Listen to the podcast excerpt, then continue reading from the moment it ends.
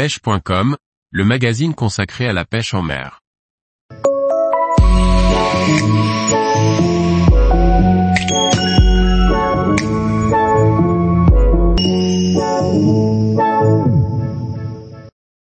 Bien entretenir son flotte tube, quatre précautions à prendre sans faute. Par Liquid Fishing. Un flotte tube est une embarcation sujette aux crevaisons, et bien souvent, celles-ci ont lieu non pas sur l'eau, mais lors de la préparation et lors du transport. Voyons ensemble comment bien préparer et protéger son flotte tube. À la fin d'une journée de pêche, au moment de sortir le flotte tube de l'eau, il est important de prendre deux minutes pour le rincer et enlever les algues, herbes, terre et autres contaminants qui ont pu se coller sur l'embarcation. Il est bon de faire la même opération une fois arrivé à la maison, cette fois-ci avec de l'eau claire.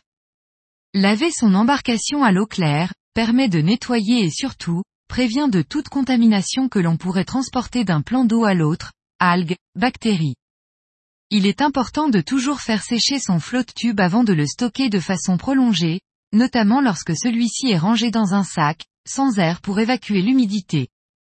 Ceci évite la formation de moisissures et la dégradation des matériaux. Lorsque l'on fait sécher son flotte tube, il faut être vigilant si on le pose au sol, mais il faut l'être encore plus lorsque l'on dépose celui-ci en position verticale, gonflé, position idéale pour le faire sécher et permettre à l'eau de s'écouler.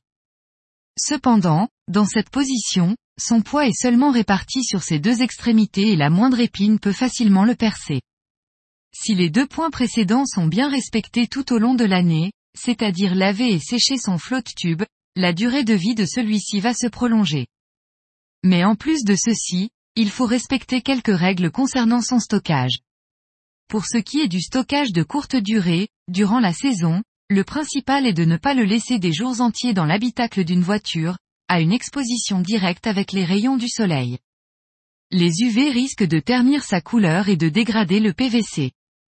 Il en va de même avec le froid, il ne faut pas laisser un flotte tube mouillé dans une voiture exposée à des températures négatives, ce qui pourrait faire travailler les jointures. Même pour une courte durée, il est donc recommandé de stocker son flotte tube en intérieur, à une température stable.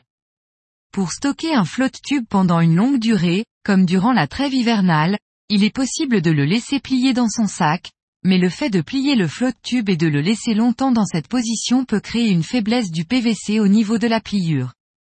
De ce fait, il ne faut pas mettre de charge sur un flotte tube plié, pour ne pas accentuer le phénomène et lui laisser une certaine liberté. Le mieux, mais ceci nécessite d'avoir la place pour le faire, est de garder son flotte tube légèrement dégonflé, pour qu'il garde sa forme. En ce qui concerne le matériel nécessaire à l'utilisation d'un flotte tube, comme les palmes, les waders ou la pompe, je recommande de les stocker tous ensemble, pour faciliter leur transport et afin d'éviter tout oubli. Un grand sac étanche, sur la photo ci-dessous il s'agit d'un modèle de 90 litres, permet de transporter tout le matériel ensemble, et de protéger la voiture de l'eau résiduelle. De plus, ce sac a pour but de protéger les équipements. En effet, il faut toujours stocker des palmes à plat, car elles peuvent prendre une mauvaise forme si elles sont conservées dans une mauvaise position. Idem pour les waders, qui protégés dans le sac, sont moins susceptibles d'être percés accidentellement. Tous les jours, retrouvez l'actualité sur le site pêche.com. Et n'oubliez pas de laisser 5 étoiles sur votre plateforme de podcast.